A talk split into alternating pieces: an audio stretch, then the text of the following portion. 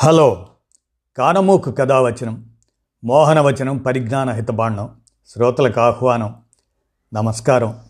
చదవదవినెవరు రాసిన తదుపరి చదివిన వెంటనే మరొక పలువురికి వినిపింపబూనిన అది ఏ పరిజ్ఞాన హితబాండమవుపో మహిళ మోహనవచనమై విరాజిల్లు. పరిజ్ఞాన హితబాండం లక్ష్యం ప్రతివారీ సమాచార హక్కు ఆస్ఫూర్తితోనే ఇప్పుడు. తెలుగు అన్నపూర్ణ ఉత్తమురాలు గాంధీజీ. రామోజీ విజ్ఞాన కేంద్ర సౌజన్య చారిత్రక సమాచారాన్ని మీ కానమూక స్వరంలో ఇప్పుడు వినండి.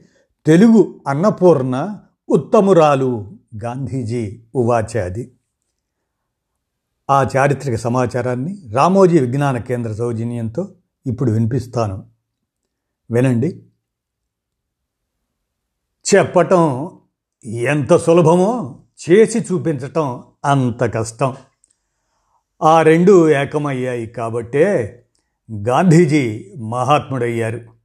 ఆయన స్ఫూర్తితో జాతీయోద్యమంలో అడుగుపెట్టిన తెలుగు మహిళ మాగంటి అన్నపూర్ణాదేవి అచ్చం ఆ బాటలోనే పయనించారు. అందుకే ఆమె పిలిస్తే కాదనకుండా గాంధీజీ ఏలూరుకు వచ్చాడు. ఆమె కన్ను మూసిన రోజున నా బిడ్డను కోల్పోయానంటూ విలపించారు. గాంధీజీ నాకు గుర్తున్నంత వరకు తనకున్న బంగారు నగలన్నిటినీ దేశం కోసం సమర్పించిన తొలి భారతీయ మహిళ అన్నపూర్ణ. ఈ దేశంలో నన్ను తండ్రిగా స్వీకరించిన అనేక మంది పుత్రికల్లో అన్నపూర్ణ అత్యుత్తమురాలు. ఆమె మరణంతో ఓ దేశభక్తురాలిని మాత్రమే కాదు నా పుత్రికను కోల్పోయాను. అంటూ గాంధీజీ శ్రద్ధాంజలి ఘటించినటువంటి మహా మహిళ ఆమె. పంతొమ్మిది వందల ఇరవై ఒకటి మార్చిలో విజయవాడ వచ్చారు గాంధీజీ. ఈ సందర్భంగా జాతీయోద్యమం కోసం ఎవరికి తోచిన విధంగా వారు చందాలిచ్చారు. ఓ మహిళ మాత్రం మెడలోని మంగళసూత్రం తప్ప ఒంటి మీద ఉన్న రెండు వందల కాసుల బంగారు ఆభరణాలను అప్పటికప్పుడు తీసి గాంధీజీ చేతిలో పెట్టారు. ఆవేశంతోనో తాత్కాలిక ఉత్సాహంతోనో చేసిన పని కాదు అది. స్పృహతో స్వాతంత్రోద్యమ స్ఫూర్తితో పూర్తి అంకితాభావంతో అన్నపూర్ణాదేవి ఆ పని చేశారని తెలుసుకున్న గాంధీజీ ఆమెను అభినందించారు.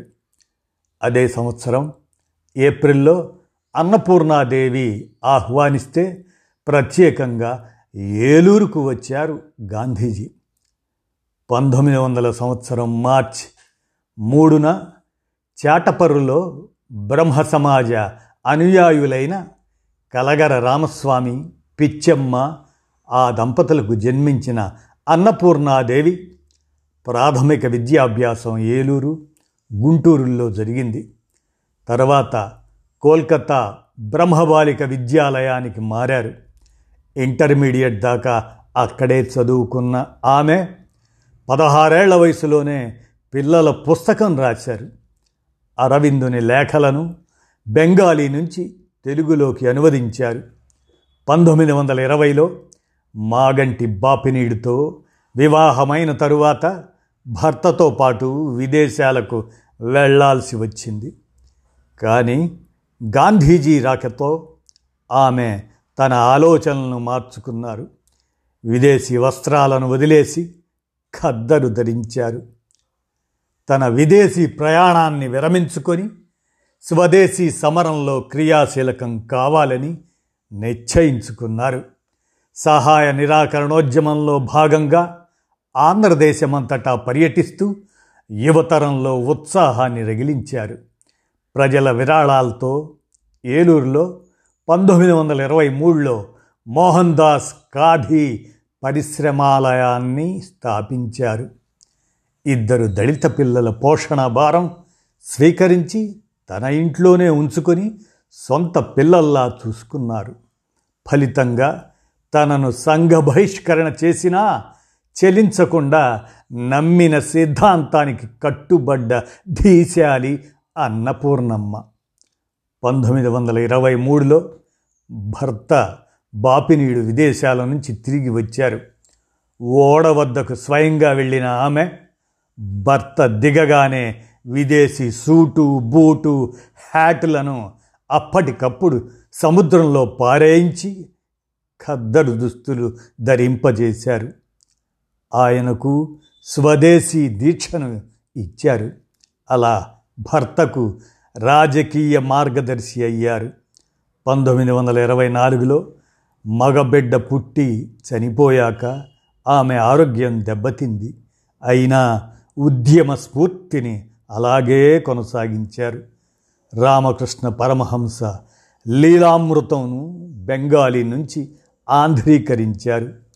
పంతొమ్మిది వందల ఇరవై ఏడులో ఝాన్సీ లక్ష్మికి జన్మనిచ్చిన అన్నపూర్ణమ్మ అనారోగ్యం పాలై అదే ఏడాది అక్టోబర్ తొమ్మిదిన తన ఇరవై ఏడవ ఏటనే కన్ను మూశారు. అలాంటి తెలుగు అన్నపూర్ణ ఉత్తమురాలు అని గాంధీజీ